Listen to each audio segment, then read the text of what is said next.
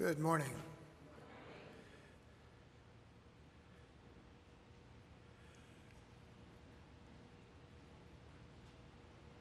I want to uh, invite you to uh, be with us this evening at 6 o'clock. We're going to be having our night of worship. We haven't had one in a while, and I think it's our first for this year, 2017. So, looking forward to gathering together and the love and mercy and grace of our Lord and Savior Jesus Christ and, and just get together and just worship the Lord. Our worship teams and various others will, will be uh, uh, uh, leading us in, in that time.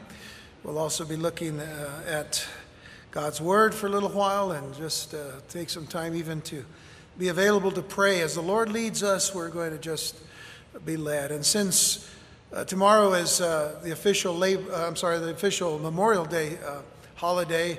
Many of you may not be working, so that gives you a chance to stay out a little bit longer, and so we may even sing a few extra songs uh, on uh, on our time tonight. So, invite you to come and be and be with us. It's always a joy when the family of of God get together and and and, and share in, in, in His love and His mercies and especially when we're given an opportunity to go a little bit further beyond the, the time that we do even in our services to, to worship and to praise the Lord. So please uh, be welcome to come and, and, uh, and, and join us. Now, today is uh, Memorial Day weekend, and Memorial Day is uh, a very special day, I think, for our, our country. Uh, there there uh, is a distinction that needs to be drawn, though, between Memorial Day and Veterans Day, because sometimes that gets a little confused with some people. And, and, uh, but what I've seen over the many, many years that I've uh, experienced Memorial Day and Veterans Day is that Memorial Day is a day to honor those who have given their lives in the service of our country. In other words, they, they sacrificed their lives for us. And we're to remember them. And many of us have family or, or know of people that uh, uh, are a part of our lives that we do remember. And, and that is what this uh, holiday is about. At the same time, we, we also like to acknowledge those who are veterans and have been certainly uh, in service to this country.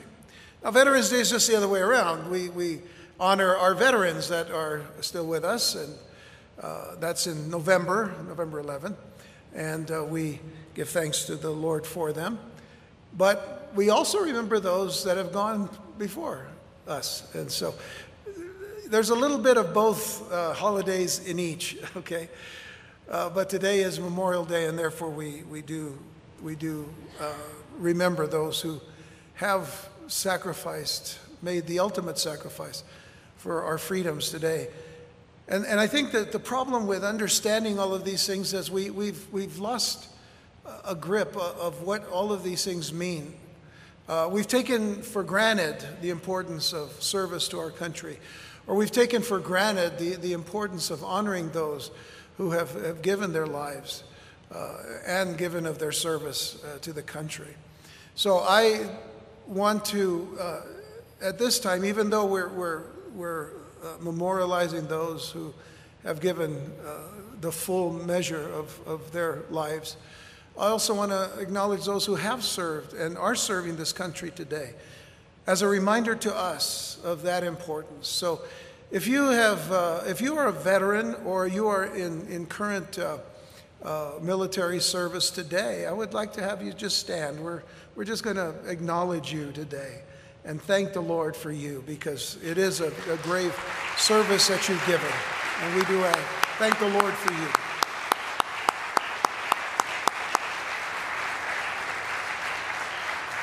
Thank you.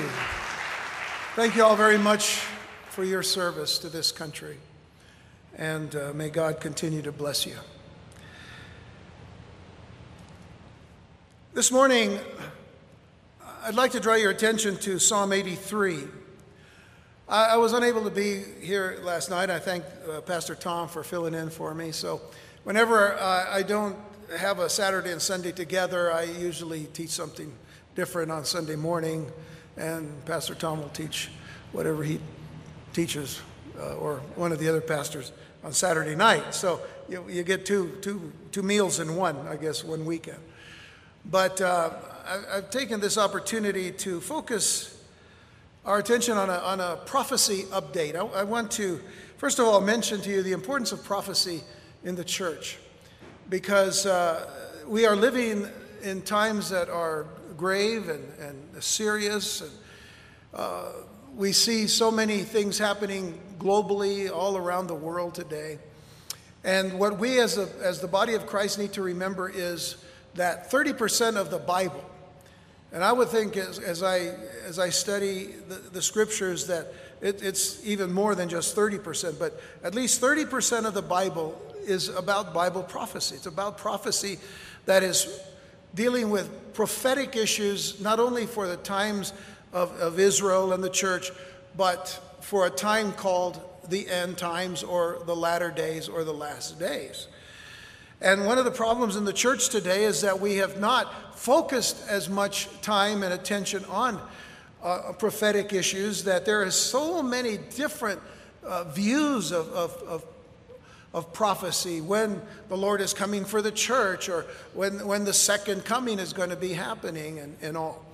But it is inherent in us as believers to listen carefully to the words of Jesus who tell us who tells us the importance of, of prophecy by just reading, if you will, Matthew chapter 24 or, or Mark chapter 13 or, or Luke chapter 21. And you realize the importance of looking at a time that is yet to come and comparing the scriptures to that time so that we can be ready for the coming of the Lord Jesus Christ. And the church needs to be ready. But there are a lot of problems today in, in this issue of prophecy. So I want to I want to make it clear to you that it is an important thing for us to study prophecy. But it's also an important thing for us to continue to live our lives as believers in Jesus Christ, as the light of the world, as a salt to the earth. And so I'd like to have you turn to Psalm 83. I'm going to read all of the psalm to you today. And we're going to only study a portion of it. And I know that the Lord is going to bring us back to this next week. Then we'll get back into John the following week, okay? That'll kind of bring our Saturday night folks up to, up, up, up to date with us next week. I'll try to help them out next Saturday to kind of get caught up. Because you all are hearing something they didn't hear. Okay, they heard something else, and I'm sure it was a blessing and all, but uh, I want to get them caught up on this because I, I believe it is ultimately an important issue for us to be in tune with what's going on in the world today and having, as, as some people used to say, a Bible in one hand and a newspaper in the other, and seeing what's happening in the world and, and tying it all together. So let's look at Psalm 83.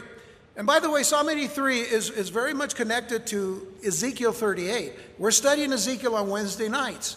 So we, we just finished the first part of Ezekiel 37 which deals with the raising up of the dry bones, and, and that being the nation of Israel, the nation that we see today, that God has reestablished in the land and is going to bless them uh, in, in the latter days and latter uh, times. So that, that is what we're going through right now. If you haven't studied Ezekiel with us, it's okay. This is a great time to come on Wednesday night and jump in to that study. But these two passages, uh, Psalm 83 and Ezekiel 38, are, are very much tied together. And we're going to tie all of that together actually next week. Psalm 83, verses 1 through 18 Keep not thou silence, O God. This is a prayer of Israel to God. Keep not thou silence, O God, hold not thy peace, and be not still, O God, for lo, thine enemies make a tumult, a commotion, and they that hate thee have lifted up the head. They have taken crafty counsel against thy people and consulted against thy hidden ones. They have said, Come and let us cut them off from being a nation, that the name of Israel may be no more in remembrance. For they have consulted together with one consent. They are confederate against thee. The tabernacles of Edom and the Ishmaelites, of Moab and the Hagarenes, Gebal and Ammon and Amalek, the Philistines with the inhabitants of Tyre, Assur or Assyria. Assur also is joined with them. They have holpen or helped the children of Lot. Meditate upon that. That's what Selah means. Do unto them as unto the Midianites, as to Sisera, as to Yabin, and to the brook of Kison, which perished at Endor. They became as dung for the earth. Make their nobles like Oreb and like Zeb, yea, all their princes as Zeba and as Zalmunna.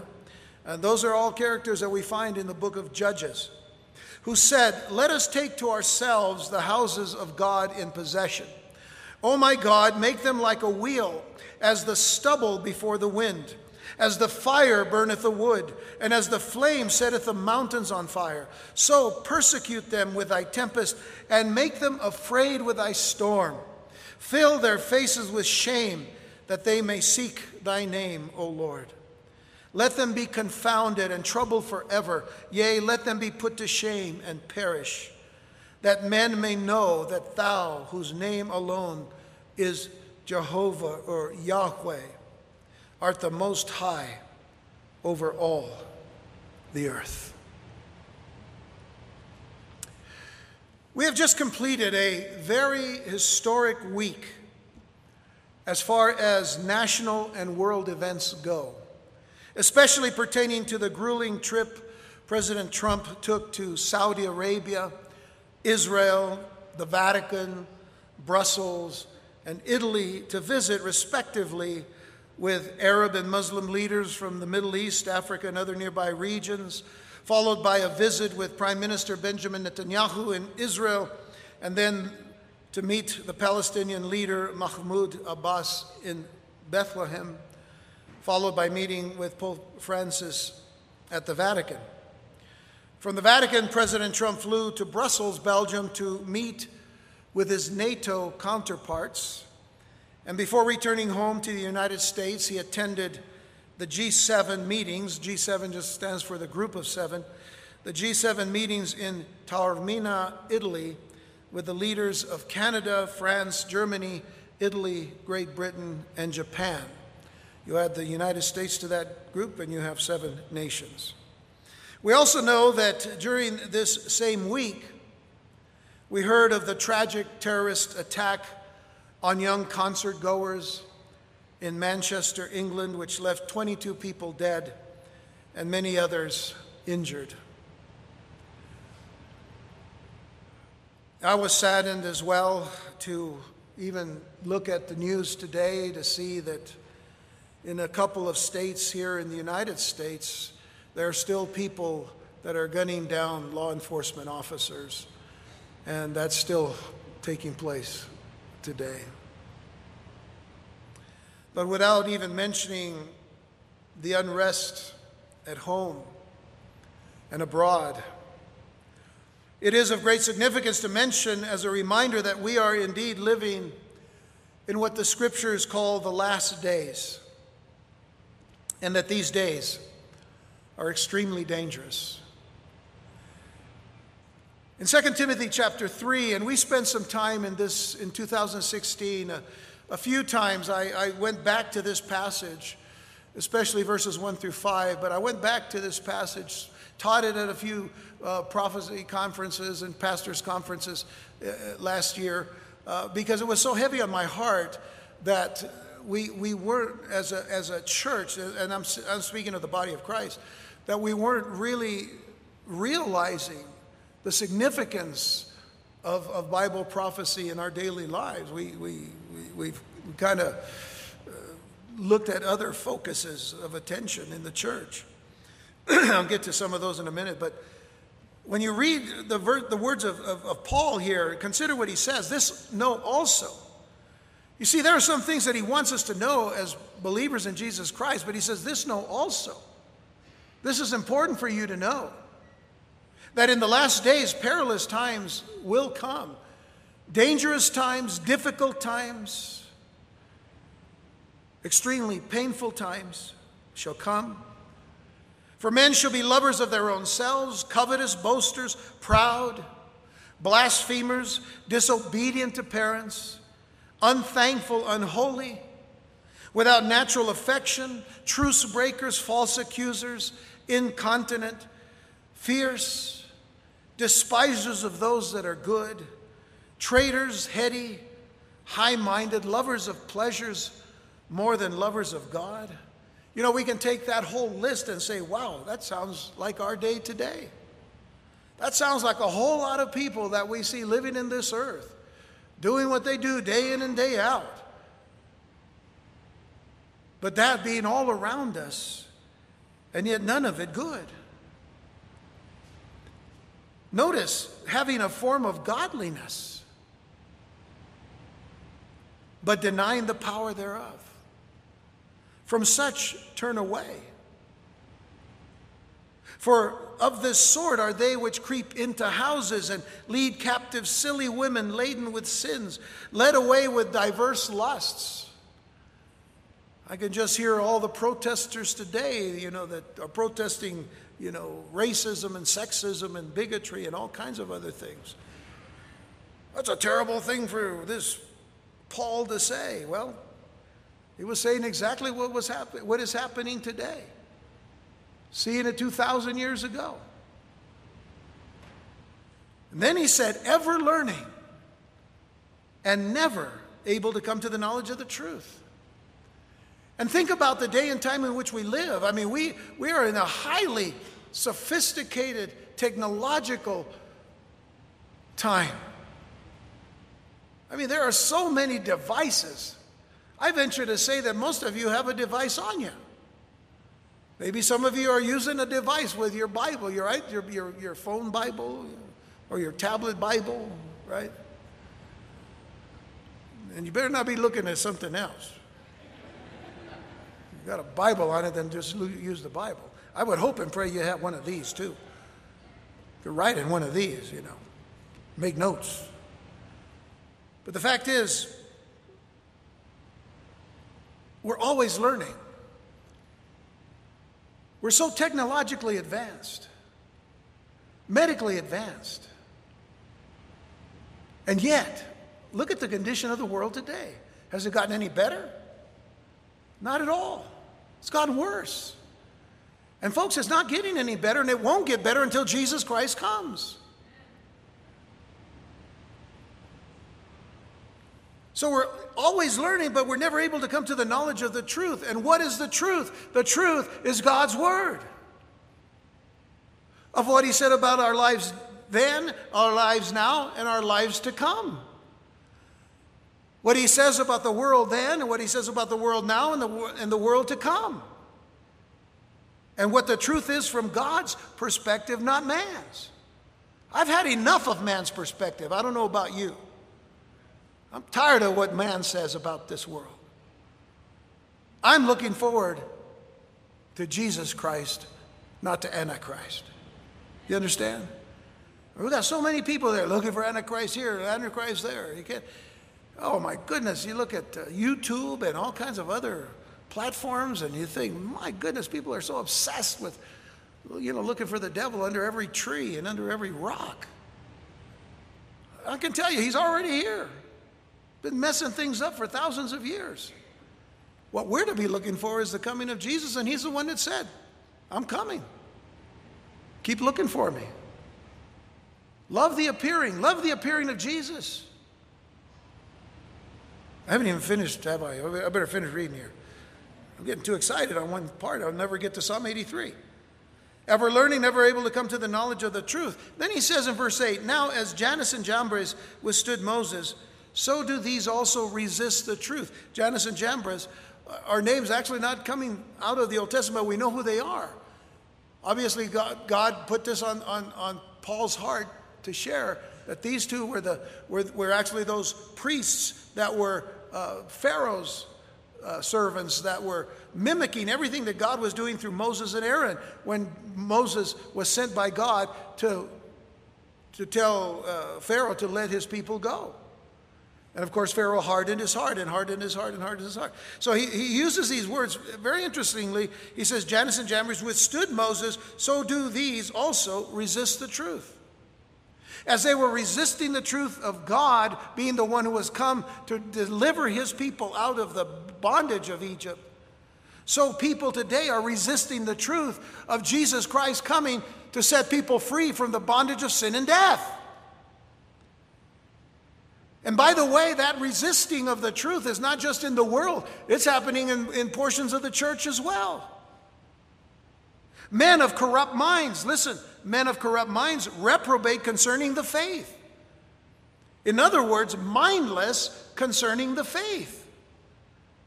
How can we be mindless about the faith that has been given to us by Christ in His Word and be mindless? That means we haven't paid attention. We're not paying attention and we're not staying where God wants us to be. But verse 9 says, But they shall proceed no further. There comes a time when God just says, This is it. He, he's going to cut it off. They shall proceed no further, for their folly shall be made, shall be manifest unto all men as theirs also was. As the folly of Jannes and Jambres was, so will the folly of those who resist the truth of Jesus Christ. So, with these conditions so prevalent today, it was necessary. It was necessary to pay close attention to the president's travels and itinerary and stay focused on the fact that the Lord is still very much in control of all that is taking place in the world prophetically and biblically. Now, we might wonder why, and with good reason, that President Trump went to the locations of the three major religions of the world Saudi Arabia, which is the seat of Islam, only because of two cities, Mecca and Medina. Two cities that uh, prompted President Trump to say something. And, I, and I'm going to tell you, I, I copied a transcript of his speech so I could read it word for word because I didn't want to say anything that wasn't there. But I read his speech and a couple of times he mentions Saudi Arabia as a holy land. And he mentions that for two reasons because of those two cities, Mecca and Medina. He calls it a sacred land, using that word. And I thought, no, that's, that land's not sacred. You have to understand something about Islam. You have to understand that Islam does not worship the same God as we do. Islam does not worship the same God as the Jews do. The Jews and the Christians worship and know, are supposed to know, the God of Abraham, Isaac, and Jacob. Islam worships Allah, and Allah is not the same God. Allah is a, a God, little g, of a, a, number of gods that actually, in, in, in Islamic thought, won out over all the other gods, so that's the God that they worship. And, and, the, and, the, and the thing that, that, that really burdens my heart is that when you, when you study the, the foundations of Islam, you realize that it is based, it is not so much a religion as it is an ideology, but it is based on demonic things. So, how can it be sacred? There's one place that is sacred, there's one place holy, it is the city that God said was his city. And it was trampled over. But God hasn't changed his mind. Zion, Jerusalem, Jerusalem. That is what's holy. That what, what needs to remain as holy in our understanding. So I was burdened by, by hearing that and seeing that. But anyway, he went to Saudi Arabia, the seat of Islam. Then he went to Israel, the seat uh, of Judaism, Jerusalem. But there, not too far from Jerusalem, is the city of Bethlehem, and there he went to go meet with Mahmoud Abbas, who is a terrorist and one who supports terrorism, the Palestinian leader. And he's, you know, trying to broker deals to bring peace. But then he was going to go from there to the Vatican in Rome. The Vatican is not the seat of Christianity, as some people and most people think because of the news and news media. Every time there's some, you know, Christmas, Easter, some, some event like that, they always show you what's happening in the Vatican. uh, but the Vatican is not the seat of Christianity. The Vatican is the seat of the Roman Catholic Church. It is the seat of Roman Catholicism. And I say that uh, purposely. Well, my question to you about that right now, just before we go on, is where is the center of true Christianity? True Christianity, if it isn't where the Lord is. Think about what Jesus wants to do in coming back to receive his church unto himself, so that where I am, there you will be also. I want to be with him. In fact, he's with us now. He said, I'll be with you always. I'll never leave you nor forsake you. I'll be with you. Now, we as, as a church, as, a, as believers in Jesus Christ, could say Jerusalem is one of our centers because that's where the church was born, at Pentecost. That's where the church received the power of the Holy Spirit to go and preach the gospel from Jerusalem and, and Judea and Samaria and to, and to the uttermost parts of the earth. That could be one of the seats for us. That's why we go to Israel whenever and as often as we can. And to learn the scriptures right in that wonderful place, which most people in the world call the Holy Land. But we, we also have a, a, a, a seat in heaven. Jesus said about your treasures that you should set your treasures in heaven and not on this earth where moth and rust can destroy, where thieves can break in and steal.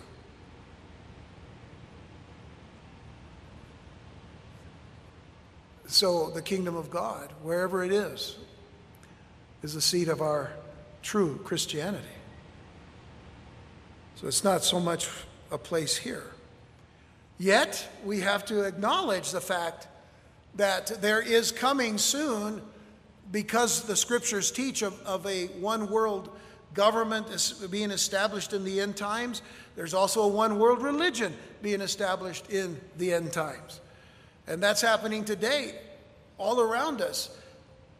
Ecumenicalism you know, putting aside the, the Bible, put aside the truths of, of things so we can get together and become one religion. That's, that's what's happening today. I'll talk more about that later. Right now, I just want to kind of establish things. I'm really getting ahead of myself. We could be here till tonight, to, to, you know, the worship. And since you're already here, we'll just stay and worship the Lord together. Now, it isn't my intention to speak to every issue of the president's address on this trip, but I do want to point out what he said in terms of where we are today. One of the most disconcerting things that he said that caused my antenna to perk up was the statement that he made to Arab leaders in this great big convocation that they had in, in Saudi Arabia. And I quote, he said, Our vision is one of peace security and prosperity in this region and the world. I, I, quote that directly from the president's speech. Our vision is one of peace, security, and prosperity.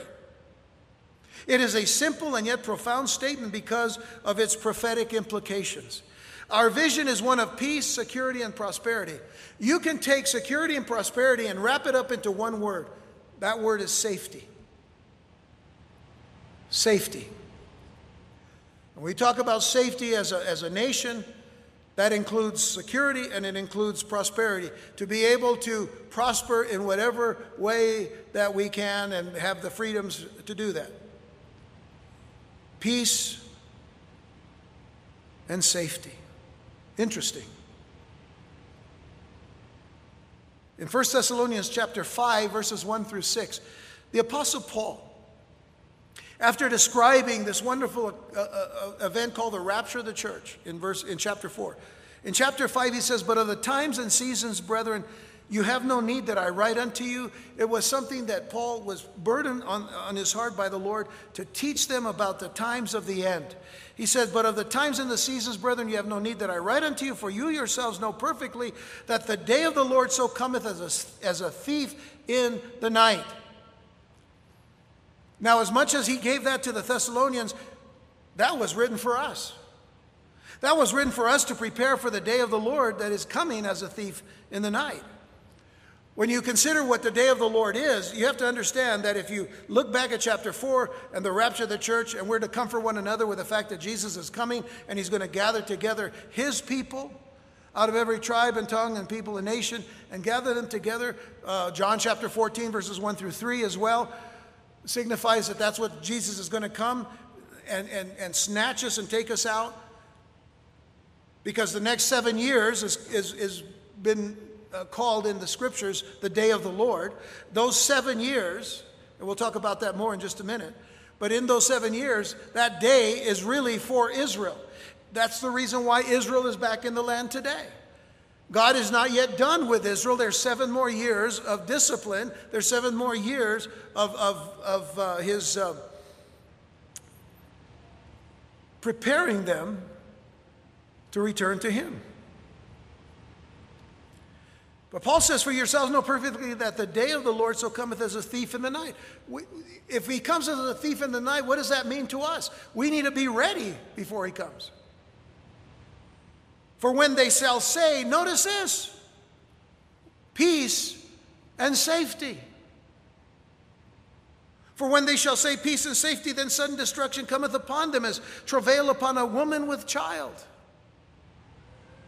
And most of you ladies who have borne children, you know what that travail is like.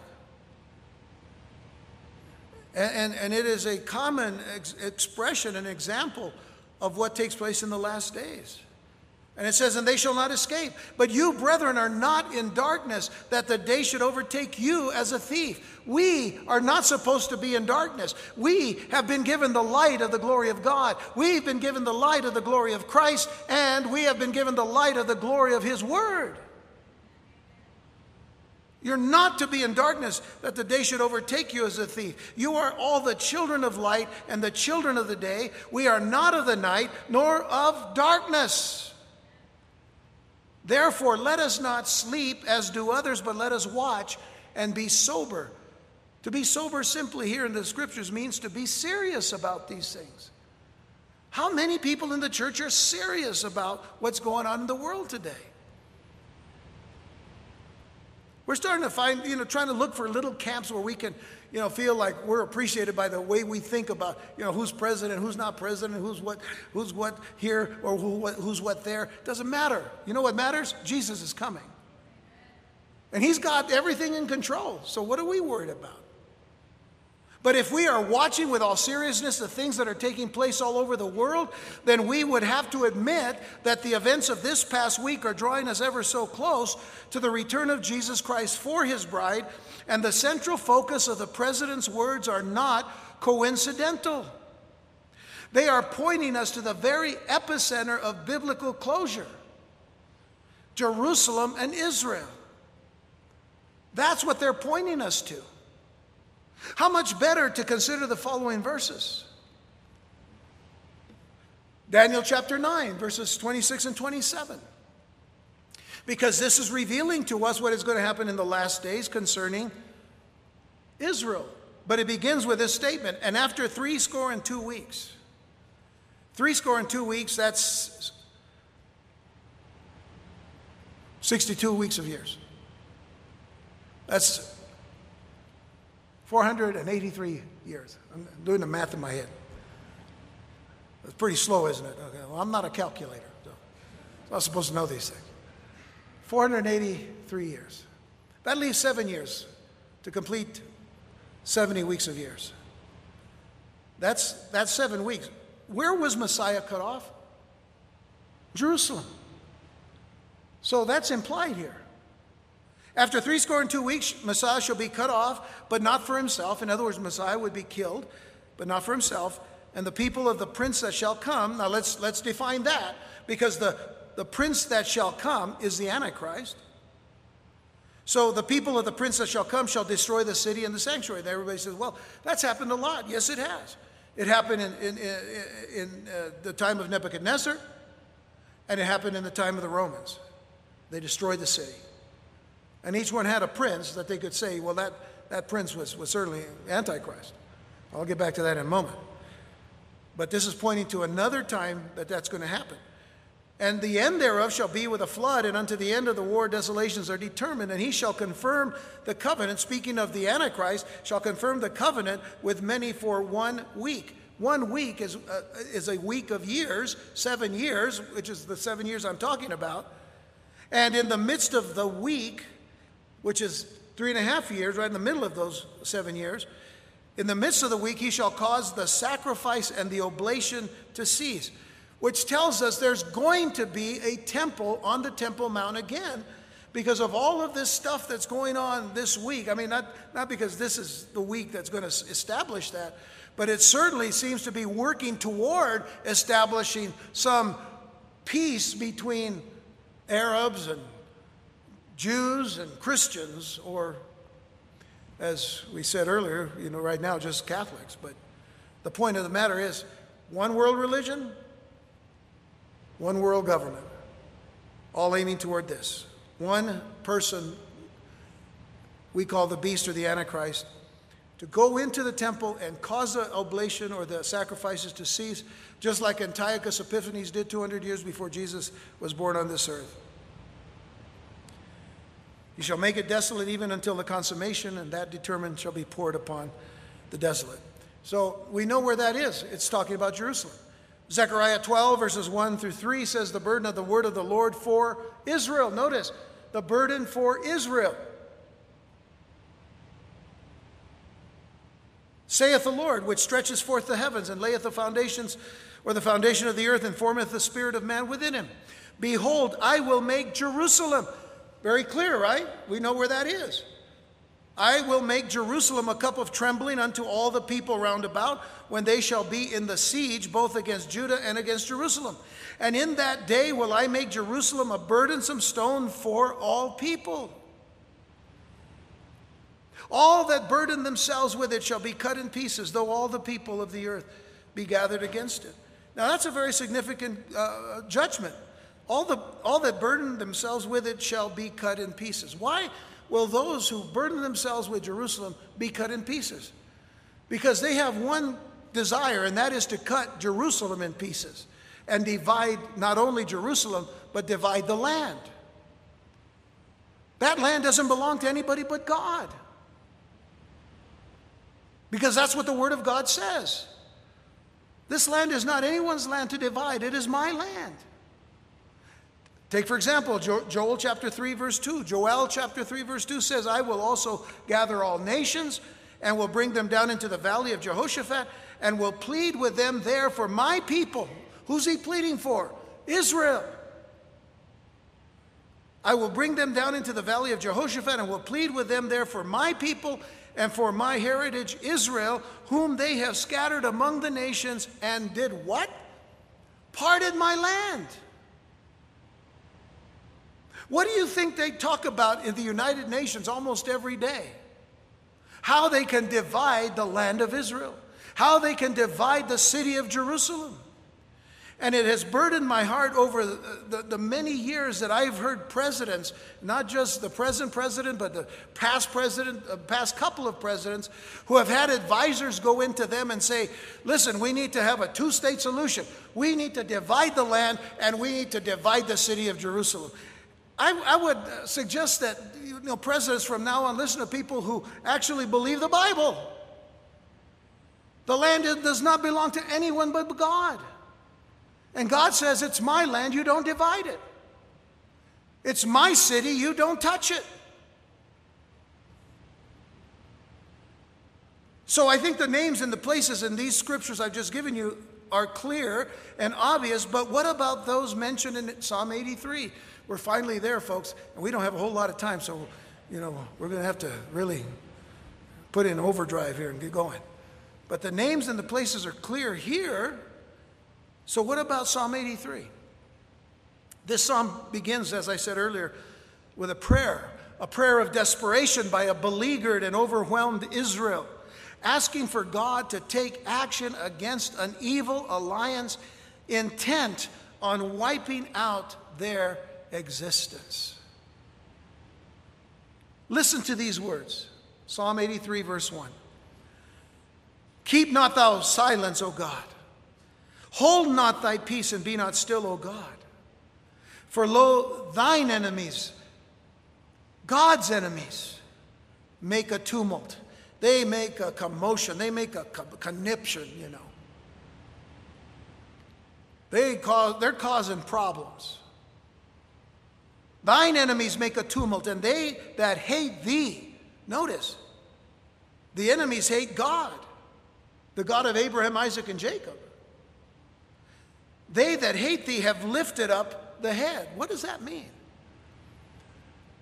Well, those of you who may have studied Bible prophecy over the last 50 years, let's say 50 or 40 years, might remember that back in the early or the mid 60s and early 70s, uh, we didn't have a whole lot of books on Bible prophecy. There was the late great Planet Earth by Hal Lindsey. That was a, a big hit. You know, everybody pretty much read that book, and, and, and a few others. But these so-called prophecy experts, even back then, did not recognize the importance that Islam would play in the last days. Yeah, there were the countries, you know, there were the significant countries, Egypt and Assyria or Syria and Lebanon and those.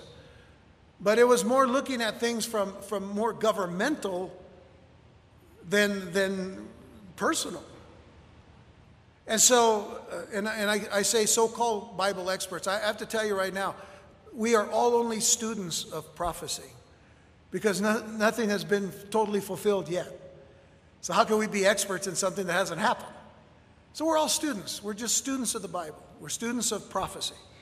But, but we have to understand to lift up their head means that somewhere down the line they had their heads hidden. And for the longest time, you know, we would look at things like the 10 nation confederacy, and that meant that was Europe, and certainly the European common market was going to have 10 nations. And as soon as that 10th nation came into the common market, boom, we're going to have the end time. Well, there was 10, and then there was 11, and then there was 12, and then there was 13. And Then they changed the name from the European Common Market to the European Union, and then the, uh, whatever, whatever it is that we have today. 29 nations, I think it is now. What happened to the 10? See, so how, how expert could we have been? So we're, we're still kind of growing and still learning because people are starting to lift their heads up a little bit. There, there, has always, there have always been terrorists.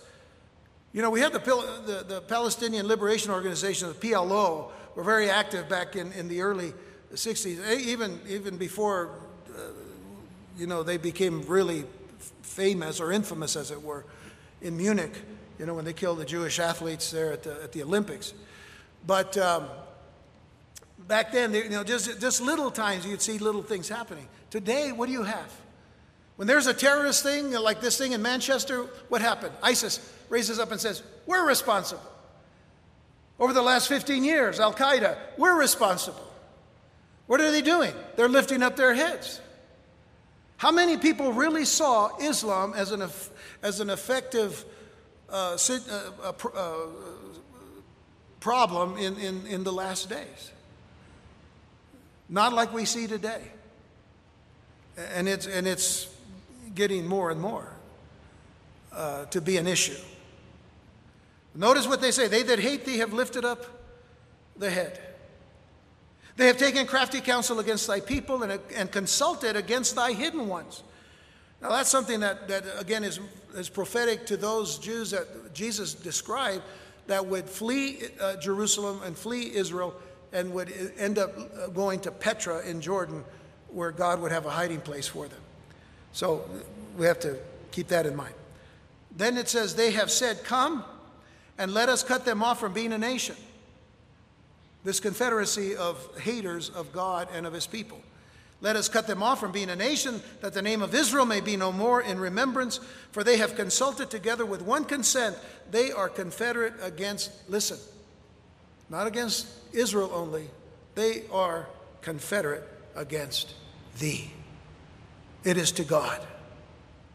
So let me just say that rather than, than consider this to be speaking of a past event connected to the time of King Jehoshaphat, you know, Jehoshaphat fought, uh, you know, against uh, uh, Mount Seir and, and the Ammonites, uh, you know, uh, the, the, Moabites and the Ammonites and all. but that was about it. So it's not the past event with King Jehoshaphat because they fought in the valley of Jehoshaphat. But for a number of reasons, most students of prophecy are convinced that this is really a future event. Psalm 83. So Hitler, by the way, Hitler attempted what verse 4 describes. Hitler attempted what verse 4 describes. Israel's enemies are committed to it as well. Hitler, uh, uh Israel's enemies are committed to Israel's complete destruction. And in the very near future, it will be the major goal of the beast or Antichrist and his Confederate kings. Now, you have to understand this about Islam. They may be a quarrelsome crowd among themselves. Shias against uh, Sunnis, Sunnis against Shias, and, and, and, and, many uh, Muslims are killed by Muslims. It's a fact of, uh, it's a fact of everyday life, especially in, in, in, in uh, Islamic nations. They might be a quarrelsome crowd among themselves, but they will have one thing in common. They will have one thing in common cutting off Israel as a nation. That's what they'll have in common. And what we learn from this passage is that the hatred described is not just a hatred of Israel, it is a hatred of Israel's God, the God of the Hebrew scriptures, and consequently the God of the Word of God, the, uh, both the Old and the New Testaments, which in, would include us as well. Now, what nations make up this confederacy? Well, if we look at verses 6 through 8, and I'm going to just do this very quickly, I, I, intend to have a map for you to see where these nations are.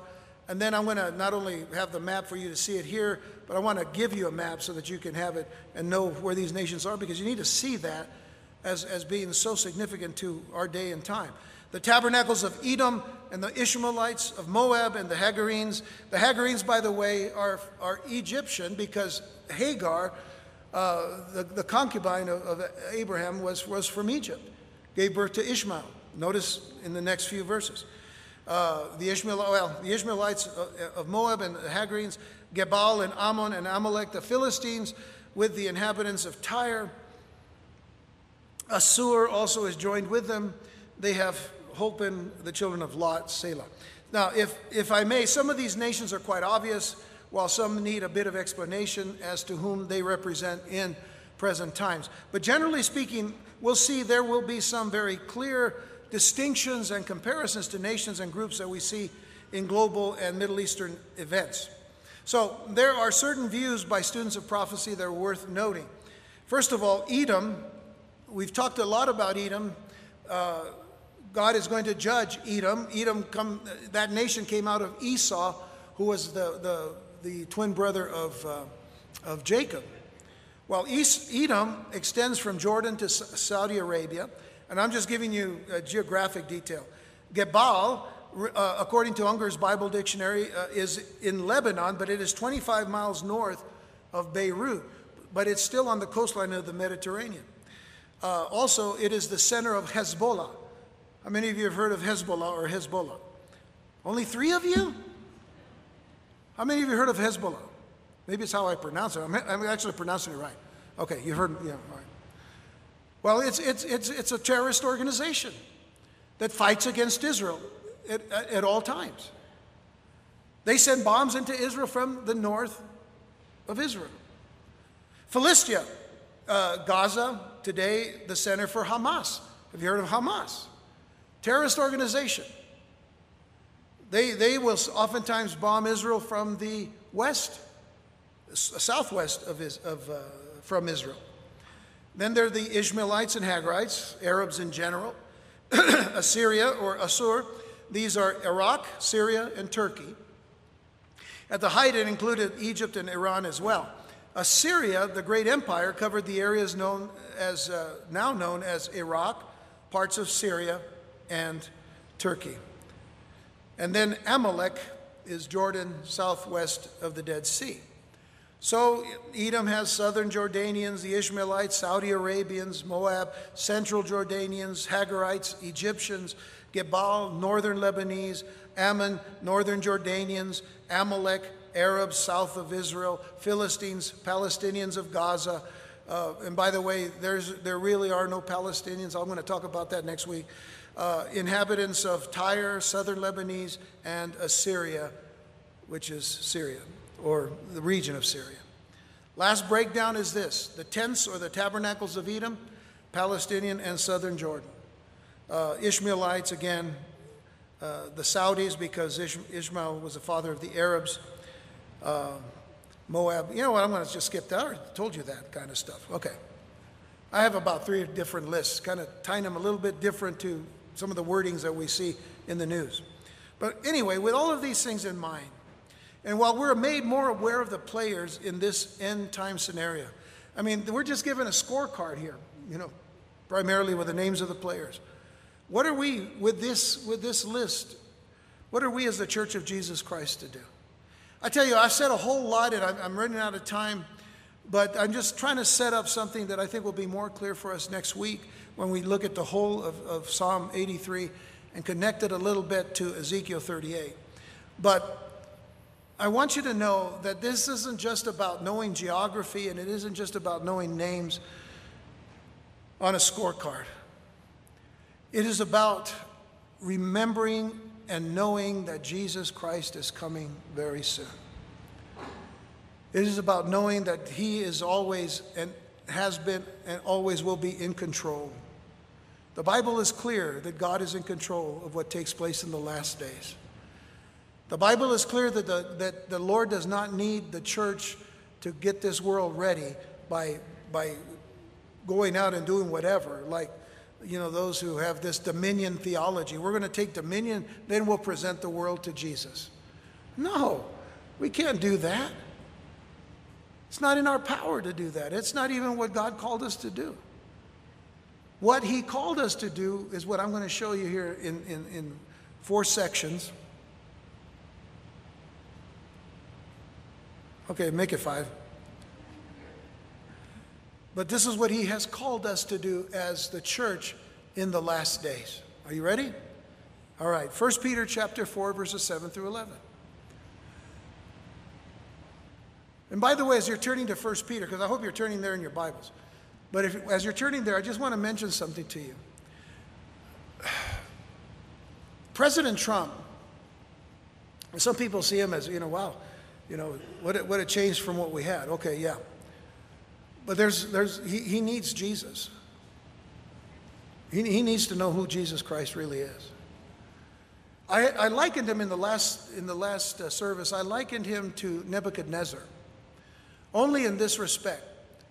Nebuchadnezzar was a king that did not know God. He, he was a, an idol worshiper, of course, he was Babylonian. But he, God used Nebuchadnezzar to chastise his people to judge his people. And even after the destruction of, of, of uh, Israel and, and Jerusalem, and Judah and Jerusalem, and the people are in, in, in um, captivity, Daniel, being the one who was there in, in one of the first, one of the early uh, exiles groups that went to Babylon, in those times, Nebuchadnezzar came to know the God of Israel. He came to know the God of Israel. Pray for him. He needs to know the God of Abraham, Isaac, and Jacob. Because when you read the transcript of his, of his talk to the Saudis, it's like, whoa, man, this is preparing now for the Lord's return. And maybe that's how God's going to use him. Because he's trying to get us ready for, for the return of the Lord. So keep that in mind and keep him in prayer. But the end of all things is at hand.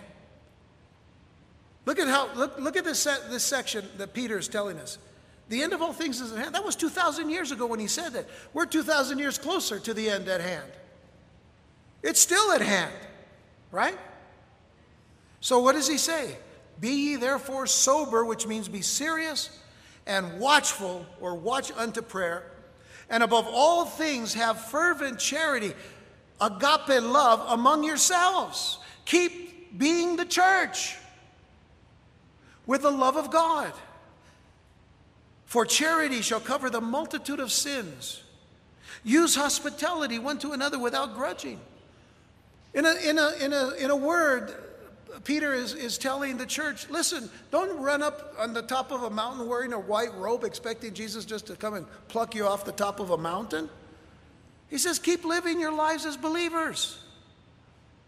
As every man has received the gift, even so minister the same one to another as good stewards of the manifold grace of God. If any man speaks, let him speak as the oracles of God. If any man minister, let him do it as, the, as of the ability which God giveth, that God in all things may be glorified through Jesus Christ, to whom be praise and dominion forever and ever. Amen.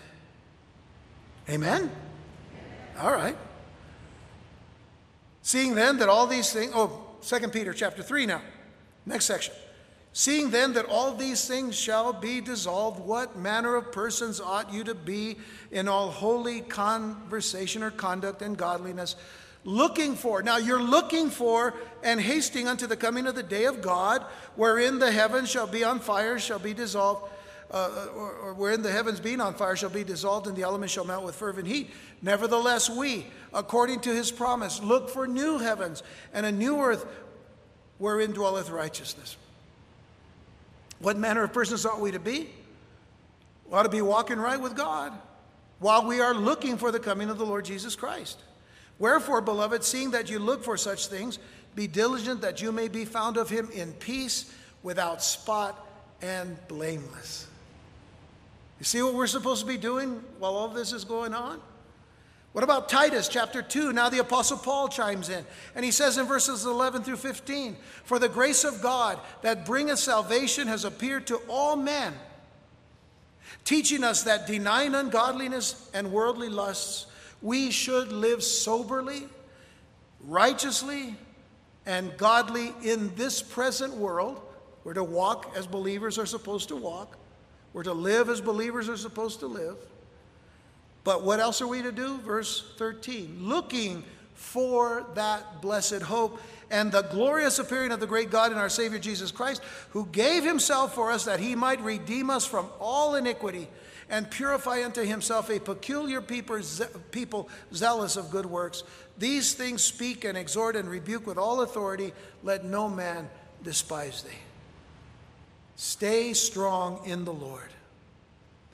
Romans 13, Paul says in verses 11 through 14, and that knowing the time, folks, with everything going on, do you know the time? Do you know the time? Do you know the time? Yeah, see, I'm, I'm, that's called trying to get a response from you. Do, do you know the time? Yeah, boy. Okay. I'm going to have to do what I did in first service in just a minute that now it is high time to awake out of sleep. Wake up! In other words, a few more people jumped last service about this high. Yeah. Wake up! Are you awake now? Uh, yeah. Man, I'm going to have to wonder what's coming out of the air conditioning system and some kind of sleepy mist or something. Wake up, man. It is high time to awake out of sleep, for now is our salvation nearer than when we believed. Now, Paul said that almost 2,000 years ago. Don't you think we're a lot closer now than then? The night is far spent, the day is at hand. Let us therefore cast off the works of darkness. Let us put on the armor of light. Let us walk honestly as in the day, not in rioting and drunkenness, not in chambering and wantonness that's the way the world lives today. Not in strife and envying, but put on. Put ye on the Lord Jesus Christ and make no provision for the flesh to fulfill the lust thereof. Look at how we are to live as believers looking for Him, living right. Looking for Him, living godly. Looking for Him, being a light and being awake and being aware, aware what's going on. That's, see, that's part of the reason why much of the church today doesn't even concern itself with prophecy, doesn't want to, which is sad because Jesus said, if you'll read Mark 20, uh, I'm sorry, Matthew 24, Mark 13, Luke 21, when you read those three chapters, the Lord is yelling at us. He's saying, Look at what's to come. Pay attention. Let no one deceive you. I think it is sad that much of the church is deceived in not dealing with the issue of prophecy. Honestly believe that. Whenever you go into a church and the Bible is not at the center of what they're doing, I'd run out. I'd just get out of there.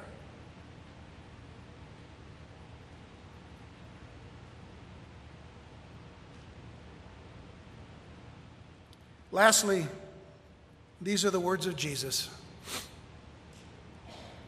In Luke 21, verse 28, I say this a lot. But Jesus said, When these things begin to come to pass, would you think that they have already begun to come to pass? The things that he talks about there in that chapter, as well as in Matthew 24 and Mark 13, really most, much, much of it the same way, just presented to us differently, but it's the same stuff. He says, when, you, when these things begin to come to pass, I think they've already begun to come to pass. Then what does he say to do? Look up and lift up your heads, for your redemption draweth nigh. Lift up your heads. You see, Al Qaeda and ISIS have lifted up the head of Islam to this world. And they've taken a lot of ground because the church fell asleep. But we're not going to be asleep.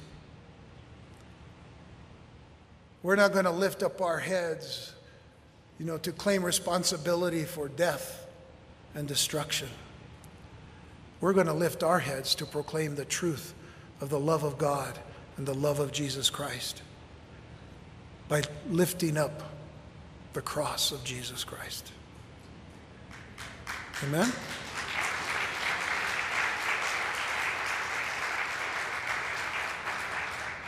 Look up and lift up your heads, for your redemption draweth nigh.